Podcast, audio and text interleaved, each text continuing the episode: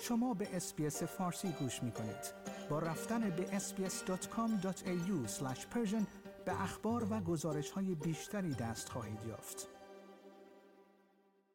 سیستم مهاجرت استرالیا این هفته با لرزش بزرگی همراه شد.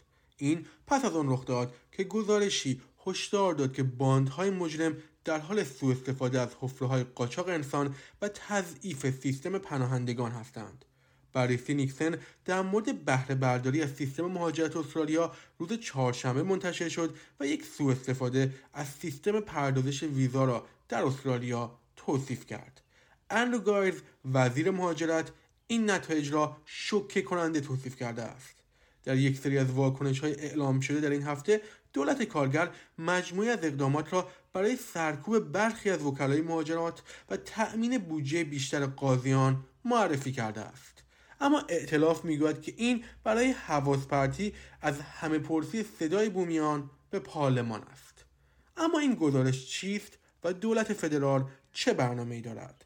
در ابتدا یک بسته 160 میلیون دلاری جدید برای تقویت سیستم ویزای پناهندگان طراحی شده است چرا که بررسی نیکسن نشان می‌دهد این سیستم برای گسترش اقامت مردم در استرالیا مورد سوء استفاده قرار گرفته است. دولت روز پنجشنبه اعلام کرد که 54 میلیون دلار برای ایجاد اولویت بندی در زمان واقعی برنامه های ویزاهای حفاظتی سرمایه گذاری می شود. این امر به این معنی است که ده قاضی اضافی در دادگاه تجدید نظر اداری و ده قاضی دیگر در دادگاه فدرال کار خواهند کرد.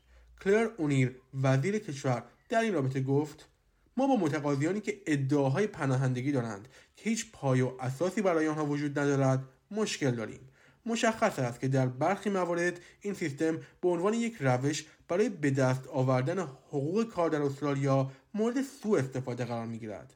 با این سیستم ممکن است یک فرد قبل از اخراج از استرالیا 11 سال در کشور بماند و اجازه کار داشته باشد.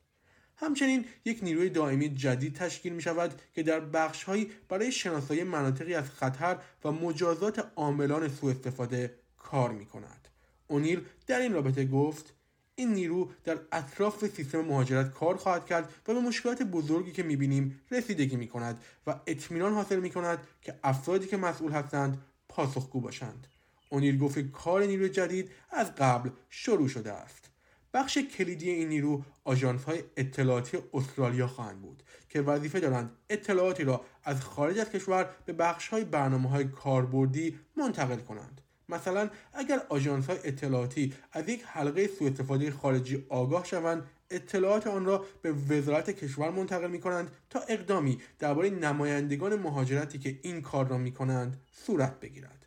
نمایندگان مهاجرت که در استرالیا زندگی می کنند می توانند عامل اصلی در حلقه های سوء استفاده بین المللی باشند دولت فدرال در حال مسئول سرکوب سوء استفاده است و به طور قابل توجهی دفتر سازمان ثبت نام عوامل مهاجرت را که نظارت بر این بخش دارد افزایش می دهد.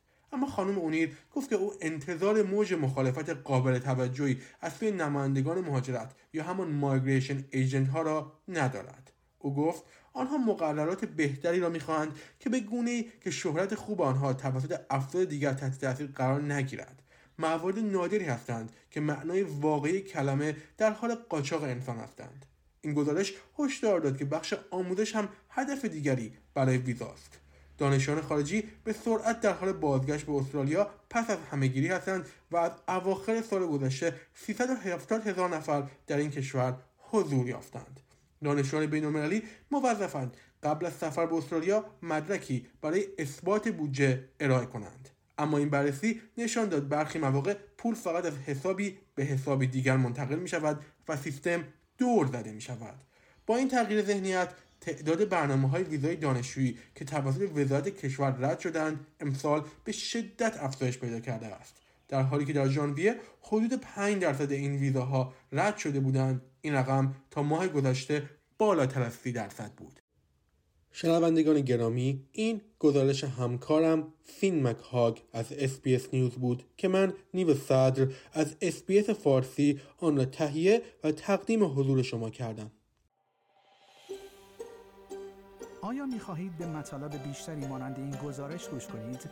به ما از طریق Apple Podcast، Google Podcast، Spotify یا هر جای دیگری که پادکست های خود را از آن می گوش کنید.